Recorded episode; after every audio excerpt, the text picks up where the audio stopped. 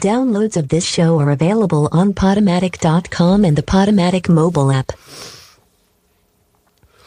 Hey, it's time for Dr. Lisa Gives a Shit.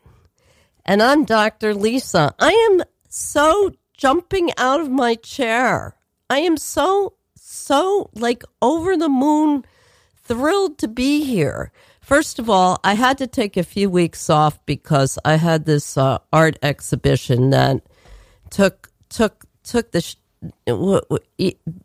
there's so many metaphors that I could say, but anyway, uh, I have a really bad cold and a fever now, uh, so uh, that's how it wound up. It was a lot, and uh, I uh, wasn't able to. I had to do. I had to rebroadcast some of my favorite shows, which was fun, but not as good as being here. And uh, one of the things that I'm really, really excited to tell you about, besides the fact that I want to thank you for listening to Dr. Lisa Gives a Shit, is that we are having this kick ass benefit tonight at the Well for Radio Free Brooklyn. And we have, uh, there's three bands playing Jackknife Stiletto, Red Arcade, and Nuclear Family Fantasy. The tickets are $10. The doors are 8 p.m. and it's 272 Meserole Street. If you haven't been to the well, well, it's well, the well is cool. I, I mean, it's really actually an excellent, excellent place to uh, be seeing music, great venue, and we are going to start doing these. Radio Free Brooklyn's going to start doing these showcases first Thursday, but this is our holiday showcase and fundraiser. It's a big fucking event, okay? You guys get out of your asses and your basements and just get out there, and you might enjoy some live music. And uh, I think we should give a. I'm going to give a special shout out to uh, Matt Townsend A for setting up this interview that I'm going to tell you about in a minute, and Rob Pritchard because they really take the reins on uh, the Radio Free Brooklyn, our live music showcases. So here's the deal. Uh, get this is who this is who my guest is today. Okay, it's Mossy Ross, who is the lead singer, songwriter, uh, is that how you, is it a song? I mean, even though it's like really hard rock, I mean, is that, I don't know, uh, is that the correct term? Songwriter, um, bass player, drummer of the Nuclear Family Fantasy. And she is right fucking in front of me. I can see her right now. She's kind of laughing because I'm sort of making fun of her. Uh, so I'm gonna. I uh, th- thank you, Matt you know, uh, thank you for uh, setting this up. This is awesome. So I'm going to have this chance to talk to her. We're going to get, we're all going to get to know her together, and then we can go see her play tonight, perform. So, and I'm going to ask her like what it's like if she's nervous about performing. She doesn't seem like it, but you never know. I'm going to find out. Okay, I'm going to grill her and find out. You know, I'm Dr. Lisa. That's what we do here. But before we get started doing that, I want you to understand how fabulous and wonderful her music is. And also, if you go to my Instagram, I put a great video of the song she's about to uh, put on the air for us. So, uh, Mossy, say hi. Hello. Uh, and uh, thanks for being here. And tell us what song you're going to put on the what what song first? Uh, Everybody loves you when they're drunk. Okay.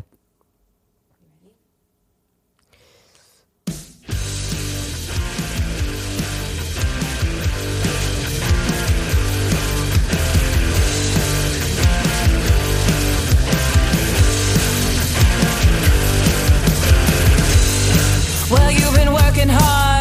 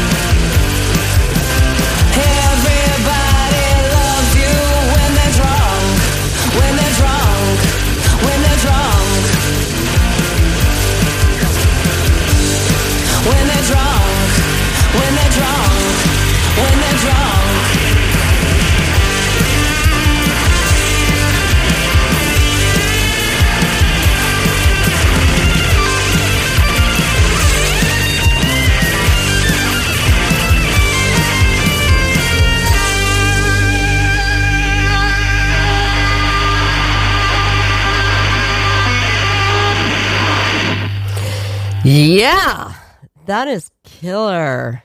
Wow, that's amazing. I mean that that's like incredible. It's wow. I, I uh, I don't know. I, I it's magic to me. Really, it really, really is.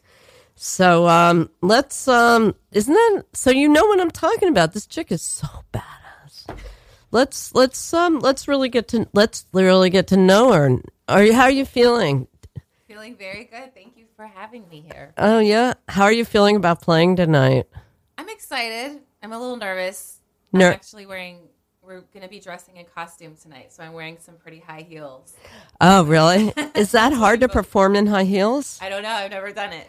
Oh wow. That's Do what I'm most nervous about. I think do you do you know the other bands and stuff? I've heard them. I don't I Know them? personally yet. So is that part of the fun? Yeah. Like I'm just picturing like being backstage. The other band has a lot of chicks, and the other, and then the the uh, Red Arcade are kind of a uh, kind of the opposite of chicks. the Rastafarian types. Yeah, they are. It's gonna be good weed back there. that's what so. I'm thinking.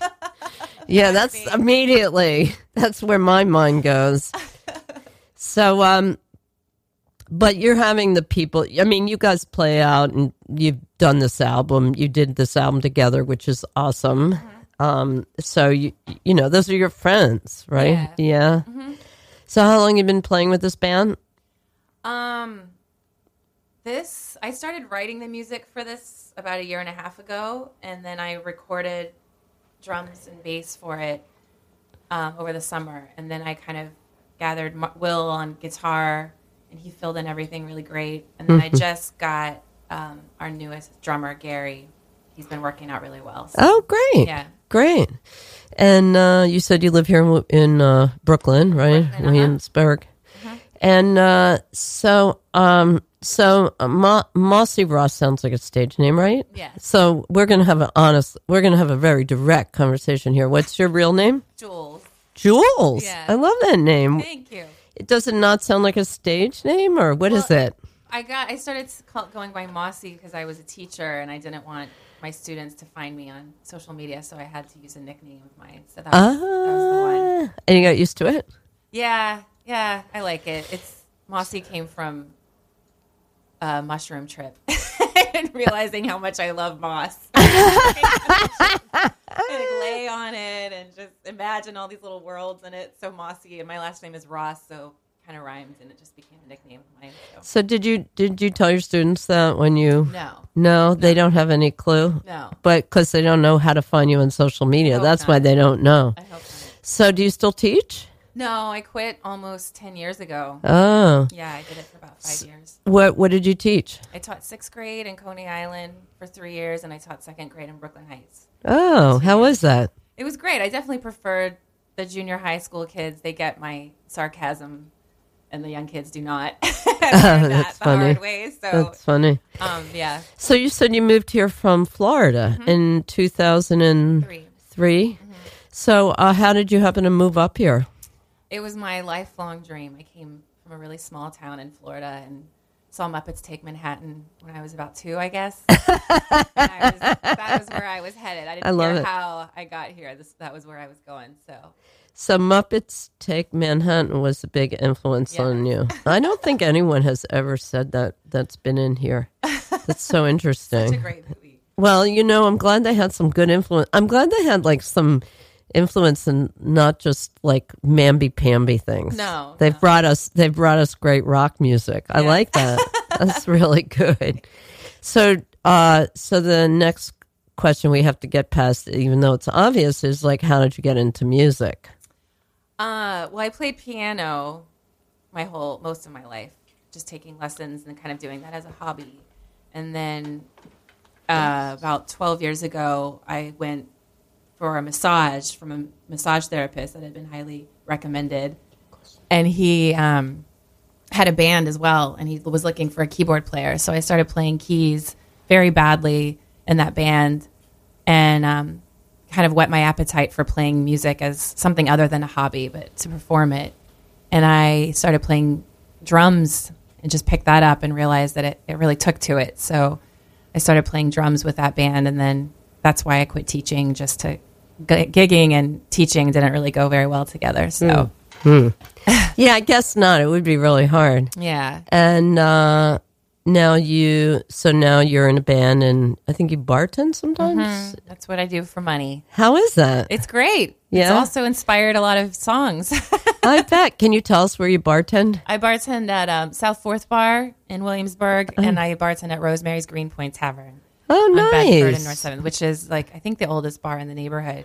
Oh, wow. Much better with uh, the quote unquote rock and roll Yes. lifestyle. Yes. Yeah. Are most of your friends, are you involved in band, you know, the whole band thing? Is that your, No, it kind of varies. I've a lot of my close friends are actually women I knew from teaching, oh, nice. different artists and some musicians. Yeah. So it's not all music. No, I have some normal friends. You have some normal friends. You're not like going out every night, all night. Oh God, no. No. I never did that really. I mean, I I know I miss out on a lot of good times, but I'm more of an early bird, Oh, which is very un rock and roll. But Well, in order to get to where you know, get to where you are, where you know you're, um, you know, I mean, you you've done obviously the hard work in that you're the person writing the writing the songs, and you know the front man, front mm-hmm. man, front person.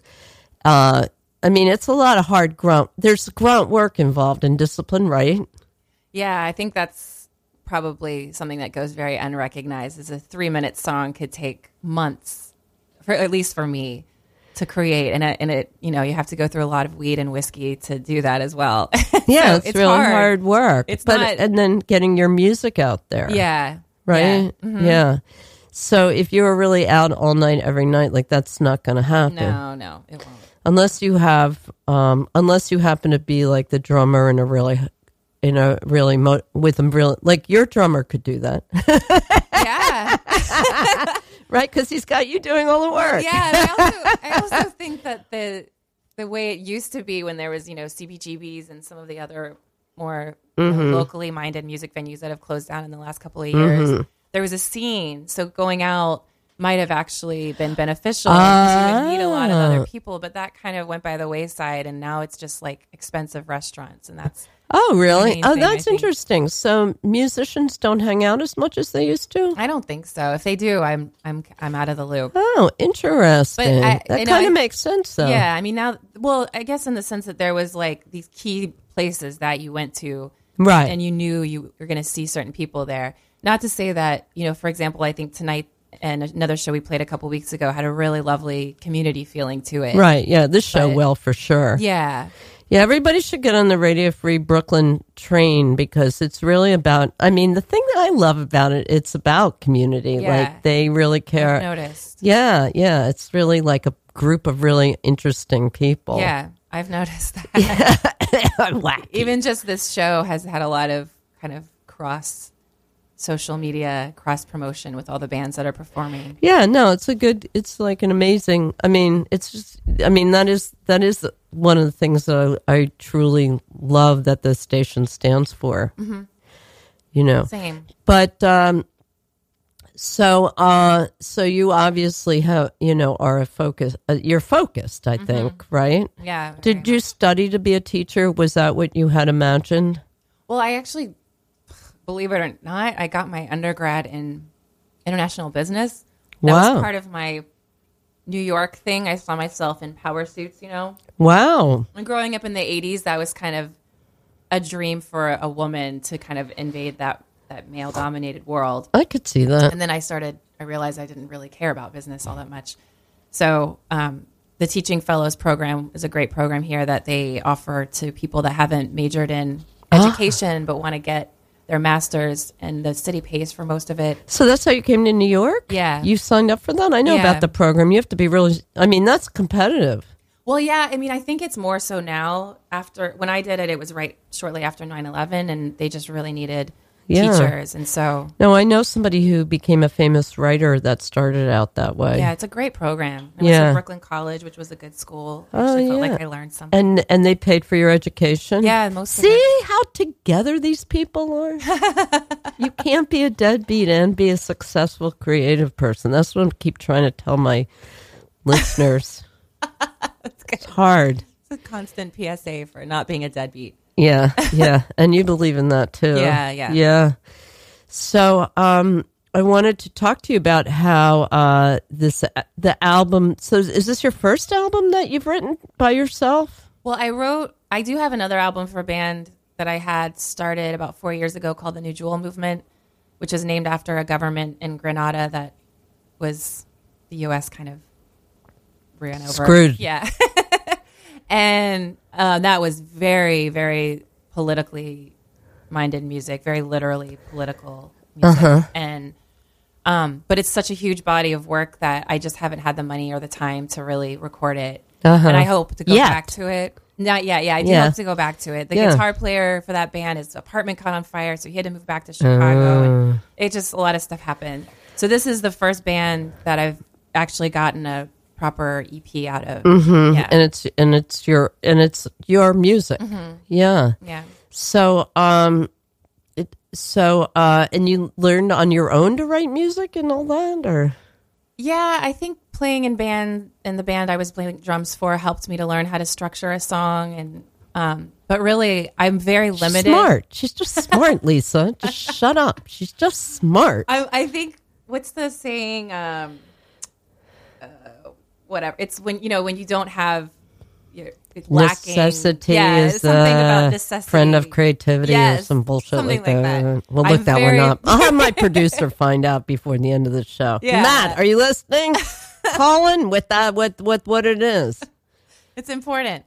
It's yeah, I'm very limited with what I can do, Mm-hmm. especially on bass because I don't really play bass. I just write on bass, and so I mean, I don't. I mean, I think to say you are a bass player means you could just pick it up and jam, and Right. Uh-huh. I can't do that. I just I write on it, so there's not a lot of fancy changes or chord structures or anything like that. It's just what I you know what I Uh-huh. Right, do. So right, right. but it also it's it's my thing. That being said, it is it's the way I write, and it's not the Right. way somebody that's more advanced writes. But Sure, That's them. That's- sure, it's is yours. me. Yeah, that's how that's how it works for you. I Yeah. think you know. I think we're all like the people that if you learn to do something by instinct, I always think you're gonna be more, you're gonna be better off than if you learn it through a book or combine, you know, or combine them. But Right. still, Right. so how did this album come about? How did you get started writing this album? How did it come about?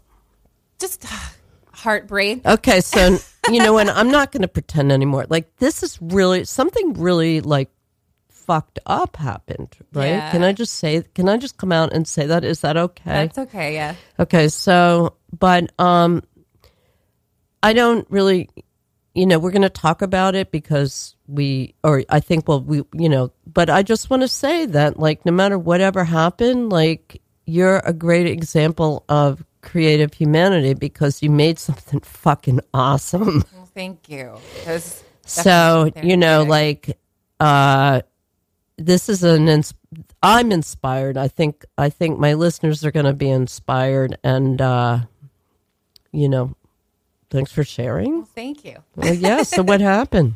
Um, I'd been through a really rough breakup when I started writing the first song for it, which was done, the second song on the EP, and then um, my boyfriend at the time had been struggling with depression and addiction and maybe some other.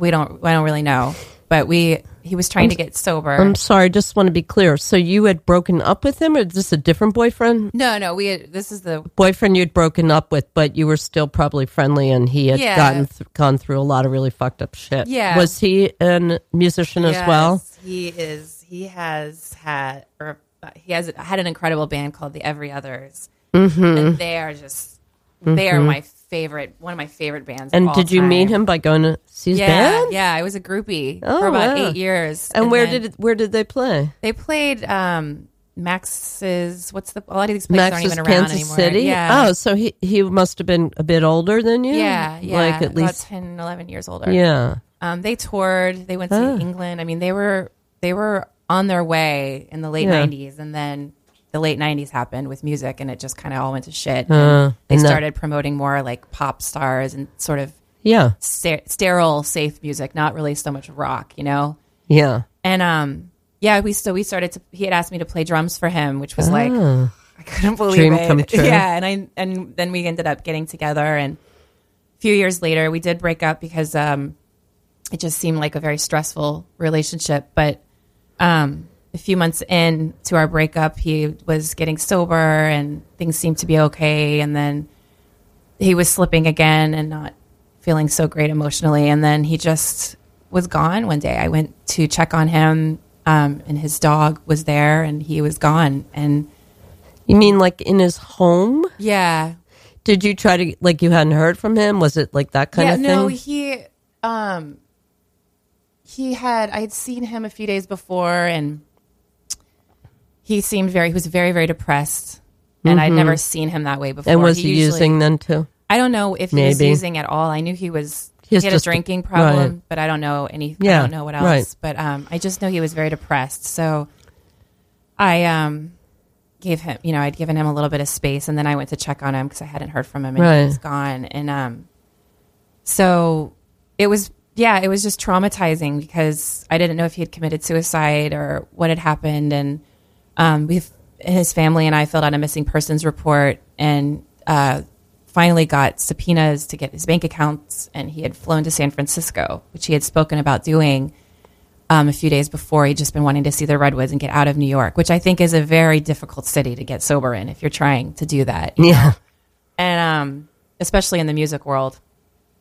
But um, yeah, so the only thing I really know is that he had gone to San Francisco. Um, I moved in because I was sleeping on a friend's couch at the time in Hell's Kitchen. After I we had broken up, I'd moved out. Mm-hmm. So I moved back in to take care of his dog, who I love.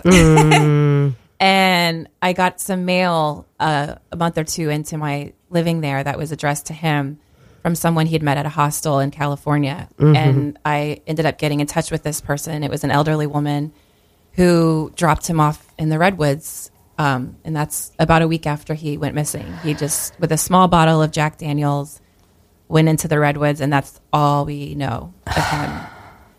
So, yeah. And and was it one of those things where the police and everything, buddy?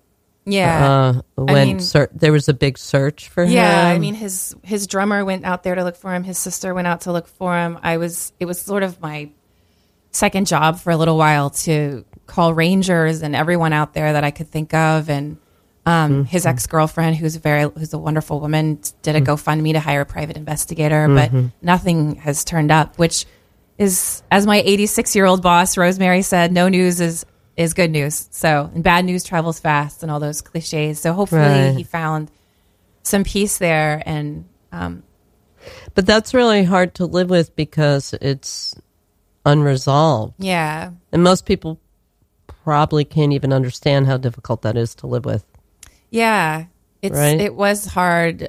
It uh, is or it is hard. hard. It and is hard. It was harder when I was I was drinking to get through it to cope because I couldn't afford therapy and I just had a lot of guilt because I felt you know what what could I have done differently? And, Sure. um, and then again, six months later, one of my best friends passed away as well due to alcoholism, and so. And that was also kind of on my watch. I was supposed to bring her to the hospital for detox the next day after I got off work, and I didn't. She wasn't answering her phone, and and then I finally called an ambulance to go check on her, and she had passed. And uh, so just was dealing with so much guilt and like Wow. feeling like and a lot of really bad anxiety, which I hadn't really felt before. And alcohol is is truly an immediate painkiller in that way, and a socially acceptable one, for better or worse. Yeah. So, truth. um, truth. That's truth. yeah. So it was. A, it's been a lot of work to just not depend on that the way I was, and um, and you can hear that in this album because Matt actually said that we started a drinking game. if every time I mentioned alcohol in this album, we could get pretty drunk. And you're a bartender. yeah. So yeah. Wow. So that's really um that's really really I mean that's really impossible. That's really hard. Mm-hmm. Really really really really hard. Have you um have you talked to a therapist? A real therapist? No, I I haven't just because uh, finances. It's expensive. expensive. Yeah, um, I always tell people like CMPS. I can give you the number. I should have it on hand, but I don't. Um, has a really good. It's a Center for Modern Psychotherapy. I've gone there, and they have um, a really good um, program for you know sliding scale or something. Have you have you gone to any other? There must be like groups of people that have gone through or in your situation to some degree. I'm sure there are, unfortunately, um, group. I just don't honestly want it. I don't know. I don't even. I don't know how much I want to relive it or You're yeah. Or like hear. hear other kind people. of- yeah, yeah, I just kind that's probably not that- probably not for you, right? I sort of have in my own mind what he's doing, and it keeps me positive and going. You know, because Right. he is resourceful, and I do think if something very terrible had happened, um, we would have known about it. Right. Um, he didn't go into the redwoods with a stockpile of booze and drugs. He went with a small bottle of Jack Daniels, which to me says he wasn't going out there to commit. Maybe he originally was going out there to hurt himself, but I think once he got there, maybe he sort of saw a different way. Yeah, I mean, there's definitely, um, you know, I mean, he went into the redwoods. It's not like he went into like, it's not like he took a plane to like a really desolate place or horrible country, or you know, he didn't go to like Syria or something. Like going to the redwoods seems like a healing thing, kind yeah, of, right? Yeah, and he really loves nature, and I see that Yeah. being probably the best place for him, or they rather than Yeah, here. I mean, that seems very like a he, yeah. So, um, how has creating this album like what was the process of the, how do you relate that experience to the album? Like, what did that? It's obviously helped helping you. It's Yeah. helping you, is it? Oh yeah, yeah. It helps me. It helps so, can you talk about that? Like, what happened? How you managed to funnel all that into the music and the writing, and then how it's uh, affected you? Well, one thing, um, my neighbor, downstairs neighbor, was the last person to see him in New York, and the night before he took off, he'd been very upset and saying that all he wanted was to take care of me and his dog Blaze, and he really did do that by mm-hmm. leaving this apartment because I didn't have my own space, and so uh-huh. you really need your own space to create, and so. Yeah. Um, and it's an affordable place, so I was able to afford to record and things because of this mm-hmm. apartment. And he, so he really did do what he wanted uh-huh. in that regard. So I would, I just would come home and part of it. I, I hated myself for what had happened and for almost feeling like I'd allowed it to happen. And writing or playing music and having something that you can call your own really helps you to feel mm-hmm. somehow better about yourself, you know? Mm-hmm. And so a mm-hmm. lot of the songs did start off kind of literally about him and then they sort of transitioned to being kind of about me. I mean, the last one on the album is called um, So Many Maybes Ago, and it's about basically like, did you pass? Did you commit suicide or what did you uh-huh. do? You know? Uh-huh. And, um, and that, it, but it's also about kind of being a flake due to be due to depression and alcoholism because Owen and I found that I would do this over the last year as well. Just wouldn't show up for things, wouldn't do things because I couldn't trust myself to either not drink too much or I had already been drinking and I didn't want to go out. You know, I just wanted to be with myself. And so um, I hope that by these these songs being about him and then me as well, that I know I'm not the only person that goes through this sort of thing with dealing not necessarily with this kind of scenario, but Right. what's going on personally in people's lives or politically, we do tend to go towards pills and um, alcohol Oh, and yeah. other forms of illegal drugs to cope with it. You Sure. know, and I don't think it's really, especially with drinking, I don't think it's the severity of that is really discussed enough because it is socially acceptable and it's a social activity. And as a bartender, I see how many people come in and, and use alcohol as a way of burying their pain or avoiding going home to loneliness or, you know, Oh, yeah. coping. Yeah. So- So, do you do you feel like people don't um open up enough about what's really on their minds, or do you feel like it's? Do you feel like? I mean, it's kind of it's kind of interesting because it's sort of like there's two points. To, there's two ways to think about it. Like on one hand, um, you know, society. I mean, I have this. This is my issue with society that it's so fucked up that you know everybody has to pretend everything's great all the time, and then we all think that everybody else is doing great. Um, but the other thing is alcohol. That alcohol, we we think alcohol is a party, and like, what do you think the percentage of? I think there's a huge percentage, right? An unrecognized percentage of people that use alcohol in a destructive way. Is that hmm. unrecognized? Do you think, as a think so. bartender, what do you see? I do think so because and and there's all kinds of factors that play into that. I mean, I serve people who I think are doing that, and I have to because I need to make a living. Of course. And in my head, it's like, well, at least I'm I care about them. I'm not just you know someone some random person giving them drugs. You know, Yeah, you're. but yeah. I think, like, yeah, to, to what you said, I think it's true that there is, um, there are a lot of people using it in a destructive way, but it's it's hidden because they're, you know, you walk into a bar. The bars that I work at, in particular, are bars that have regulars. Mm-hmm. So it's like a Cheers kind of setting where you walk in and everybody knows you, and you Yeah. like you've got this group of friends there, and that's what kind of prompted "Everybody Loves You" when they're drunk was that you do go to the bar at the end of a hard day of work, but it's it's like a temporary fix. You know, everybody loves you when they're drunk, but what about when they're not? And what about when you're not?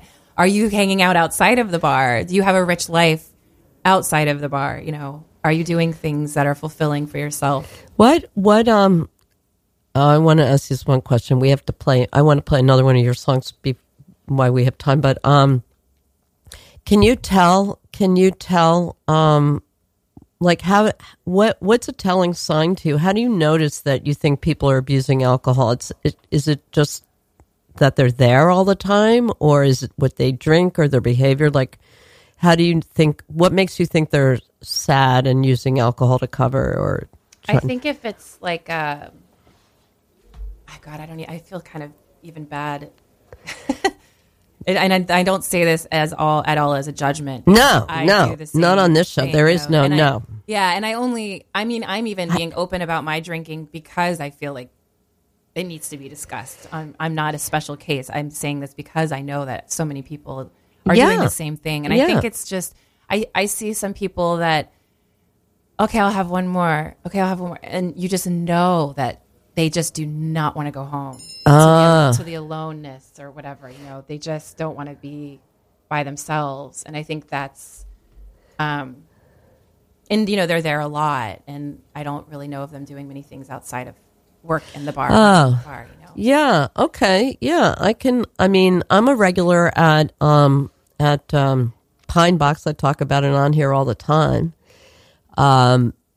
So I I I under no, but um. Yeah, there are different kinds, you know, of regulars too. I think it's like Well, what you said is really poignant to me. That feeling that you're describing, or that I'm, that I that I get from you, is um, that feeling of I don't really want to have an. I'm ambivalent about this drink, but I'm even more ambivalent about going home, and just like how horrible that is that somebody um, has um, you know, a feeling that they don't want to go home and be alone, which is perfect. Like, who wants to feel that way? yeah.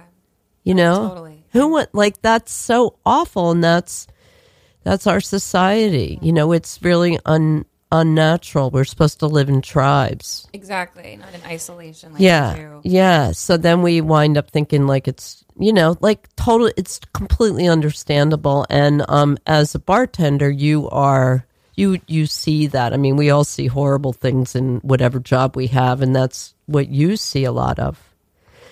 Yeah, I mean, I, I love, I love the people that I Right. meet, you know, and it's Right. just, but like you said, it's like if we were living in tribes, we wouldn't need this gathering place where we go and do something that's really destructive to our bodies every day. We Well- would be telling stories or you know sharing, Or we would just be other. there in a secure way with Making each other, with knowing, each other. yeah, right, Yeah, yeah, yeah. right.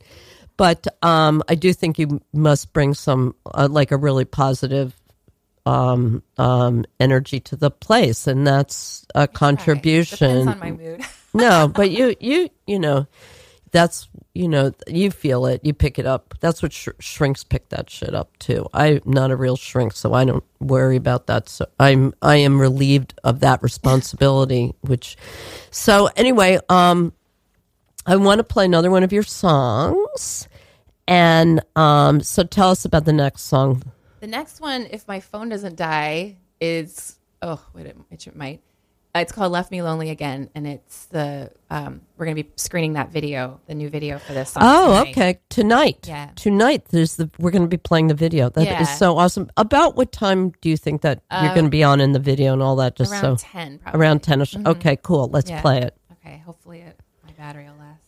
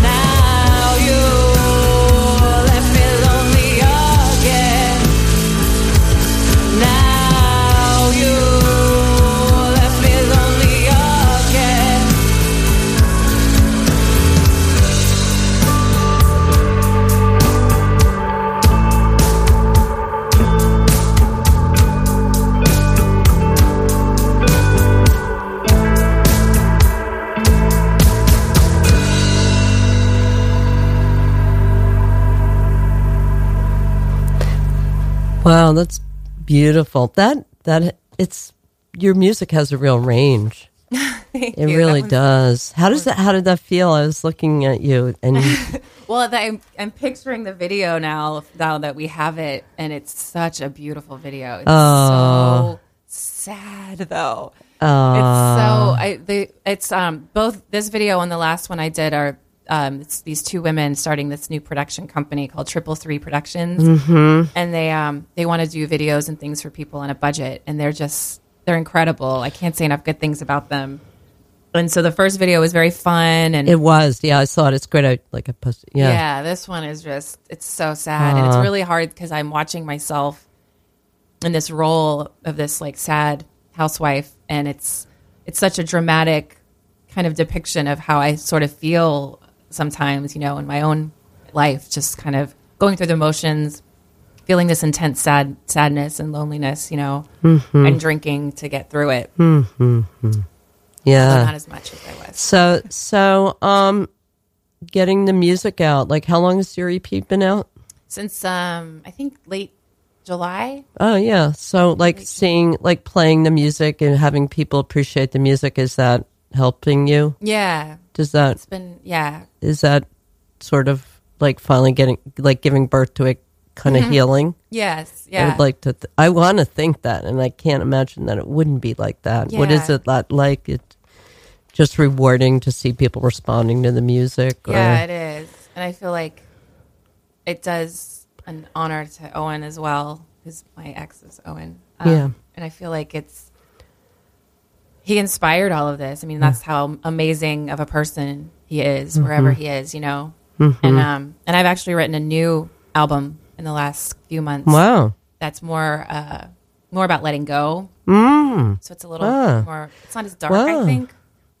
So your music is really. I mean, this is like the ultimate to me, like the ultimate use value in creativity Mm-hmm. because if you go through that and you are able to process something and heal and put it out in the world, then I think it's really like generates that for other people Yeah. too and I hope so. and I bet everyone that knows you sees it happening and it probably like I bet that's really helpful to her, the, his family and your family too, right? I hope so.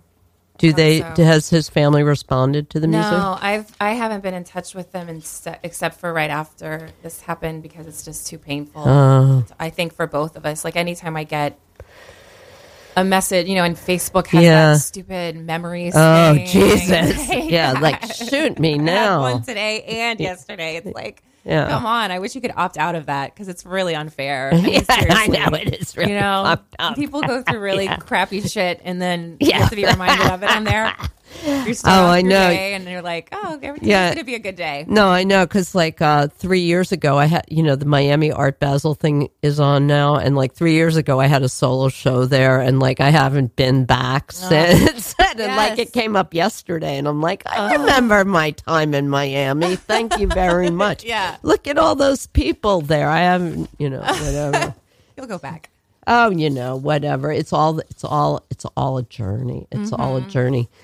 So I um we only have 13 minutes left and um I just want to make sure I say thank you for listening to Radio Free Brooklyn and Dr. Lisa gives a shit.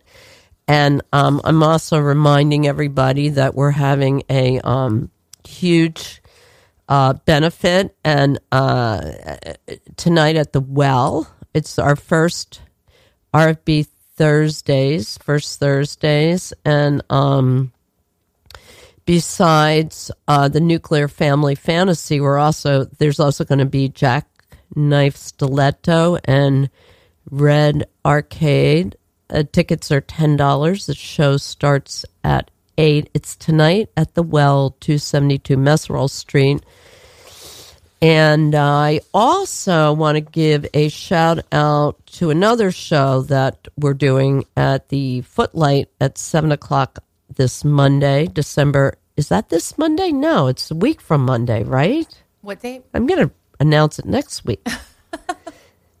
December 18th. Is Yeah, that that's ne- okay, good. We got time on that because I've got I'd rather give the time to my good friend Kaylin Sherrard, who's a really crazy and handsome young performance artist, and what he's doing is kind of weird. And he made a big point of trying to get me to talk about it, which I'm happy to do because it's wonderfully weird.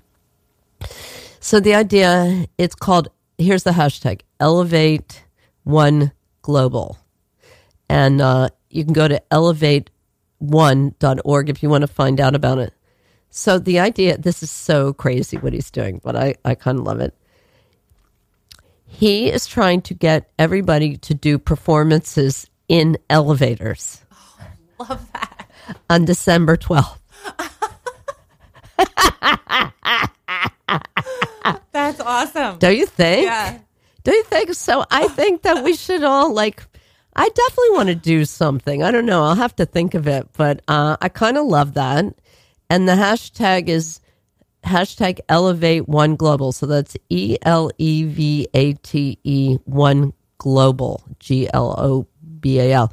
So uh, I think that's crazy and wacky. And uh, thank you for uh, letting us know about that, Kellen. Um, I'm sure there'll be a lot more people doing that on December 12th. That's next Tuesday. I know that for a fact. So isn't that weird? That, I love it, right? I love it. So, okay, we have now we have 11 minutes. I wanted to find out a little bit about your childhood and then play uh, one more song. Okay, let's do that. So, because here's my impression of you. Okay, um, very, I'm very impressed with you. Um, first of all, but you have like on like my first impression of you. She, first, she's tall and gorgeous and like really well dressed folk. Not well dressed, dressed in a very uh, fashionable way that you haven't seen before. Okay, that's what I'm saying. And um, so you are you have this like to me have like kind of a real rebellious side, but at the same time, now that I've gotten to know you a tiny bit, you also have like a really like focused, thoughtful, smart, organized side, right? Am I right? Is that do you feel like that's who you are to a bit? So, what was your childhood like? How did that come about? It was my childhood was really lovely. Uh, until I mean, when I, I got, I mean, it was harder in my teenage years because of that rebellion. Mm-hmm. And in a small town, you can't rebel, rebel very easily. And so I made it. That was kind of maybe more where my focus came in handy because I just focused on getting out, Uh huh. you know, and going to where I wanted to be, which was New York. What did your parents do? My mom was a housewife, and my dad is a, an electrical engineer. He worked for the power company. Oh, so he had like a, you know, a decent job, and you have a nice home, like a decent, Mm-hmm. I mean, we home. were. It was like, you know, growing up, kind of more like, I guess, lower end of middle class, but middle Mm-hmm. class, and that's kind of what we don't. That's where the name of the band came from. Is like we don't have that anymore. That opportunity, really, to live like in a truly comfortable way that's not ostentatious, but you just have more. You have What you need. What you need, yeah. You know. So, is did your town change where you grew up? No, it hasn't. I think it's probably going to eventually, but So it's, still like that. it's still well um i mean it's everything's more expensive you know and we got a starbucks which means you know there Uh, goes the neighborhood Right. like it wasn't getting any attention from those kinds of corporations but oh, now it is. right. yeah so So, did you have a good relationship with your parents? um yeah again it was you know once i became Once a you till you became a teenager. kind of started having my own ideas about things it wasn't they're very religious and very Ah, that that's a lot to rebel against. Yeah. If you are they, uh, what are they Christians? baptist yeah Are they like how her how fervent? Like close, close. Um, it seems like they get, unfortunately, more and more fervent and right wing as the world becomes more divided. And Trump voters? Mm-hmm. oh man, you got to go home at Christmas to Trump voters. Oh, that's tough. yeah, it's. I look at it as more of like a research. Yeah, I'd be curious because- about that. Yeah, it is very interesting to to see what the other side thinks. How do they rationalize it? Um, I don't know because I don't talk about it. Oh, all right, that's Um, fair. I don't even want to know. I don't feel like we've had some really bad, bad times over the years, and more. Yeah, and I just You already have enough pain to. why make new one? Well, we, why make new? we went new? for a while. We didn't speak, and I feel like I don't. Oh, that was yeah. hurtful for all of us, and I don't want to do that again. Yeah. I'd rather just avoid. Nothing's. They're not going to change. I'm not going to change. Right. So, um, you know, I just think it's it's tragic to be so polarized. You know, so divided like we are. But I think it is kind of it is kind of interesting to have this up close glance of what this other side thinks, and and from people that I that I love. Not like usually if I see a Trump supporter, it's like fuck you, you fucking idiot. What are you? What's wrong with you? You know, like, and you sort of feel this seething rage, or I do. For them, but like, how could you think this way? How could you approve of this guy and support him? But when it's your own family, it's like, okay. I mean, I can't think that they all suck. Well, you know, I'm feeling. I mean, there is something reassuring sitting across from you, hearing you say it's your parents because you're like an, you know, a fairly nor. I mean, in my book, a normal person and you reasonable, and like these are your. This is your family. They're a little less scary than what I imagine. Yeah. Those unknowns, those complete unknowns to Yeah. be. Do they have guns? Yeah, I mean, I think that's the scary thing is that they are they're kind of the more tame side, you know, like mm-hmm. the- in the sense that they are getting what they want, so they don't have to rebel or fight. So they're sort of mm. quietly. Mm-hmm. Um, I don't even know why they have guns. It's like, who are you? They do have guns. We- Your parents have I, guns. I think they have a gun. I don't even know. Again, I don't want to know. The less I know, the better, because I will. I have a tendency where I can lose it. I can totally lose it. Oh yeah. handle, and no, I don't, don't, make it do worse. Yeah. I'm making. I'll make it worse for you. I'll bring it up. We'll talk about it. I'll. But you know, I like to pick at the scabs, but don't do it to yourself, for God's sakes. Yeah, So, uh, do you brothers or sisters? I have an older sister. And how is she? Like, what's she like? She's um she's a teacher. She's lovely. She's such a sweetheart. Mm-hmm. She's kind. I don't think she has a, a- She kind of likes to just keep the peace. You know, Yeah. she won't really say one way or another what she believes, and I don't think. And this is one thing I found when I moved here was that you don't really know what you don't know.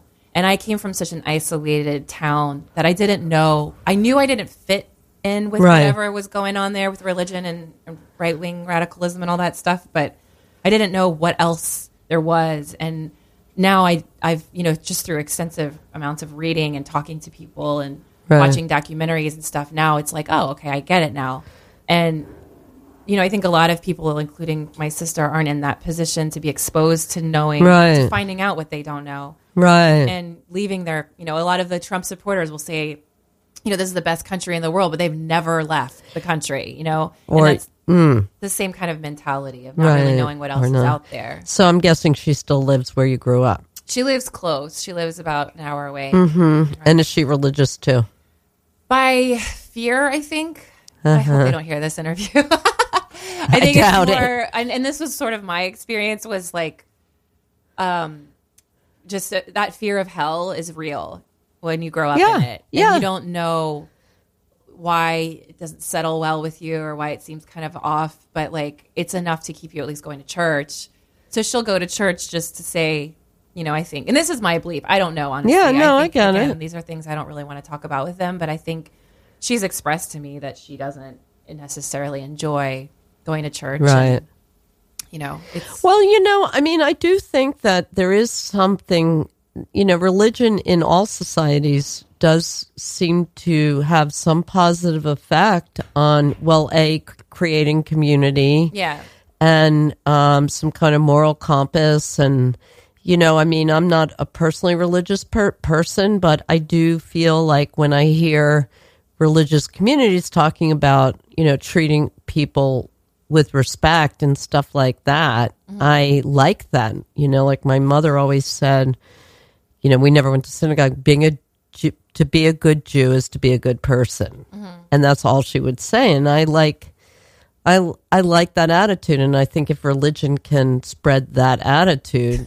that's positive. Oh, we need another hour to talk about how that does yeah, not and happen. we we we don't have that, but I do want people to um hear your next your Okay. the last song we have time for today, and I want you guys to show up tonight. Okay, I hope I get to see you guys at the well at, on uh, 292 272 Meserole. So the last song for today is for the Uh, show is so many maybes ago. If again, if my phone lasts that long. But thank you so much for having me. ah, I loved having you on. Thank you for being here.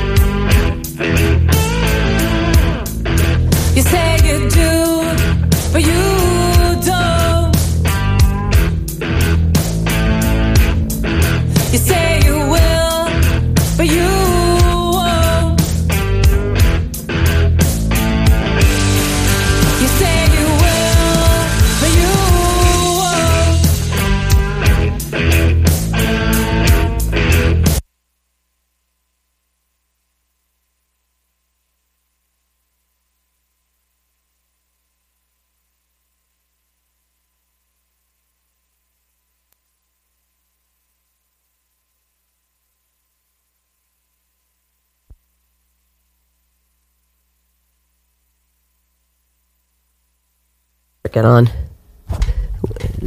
That's the end of that.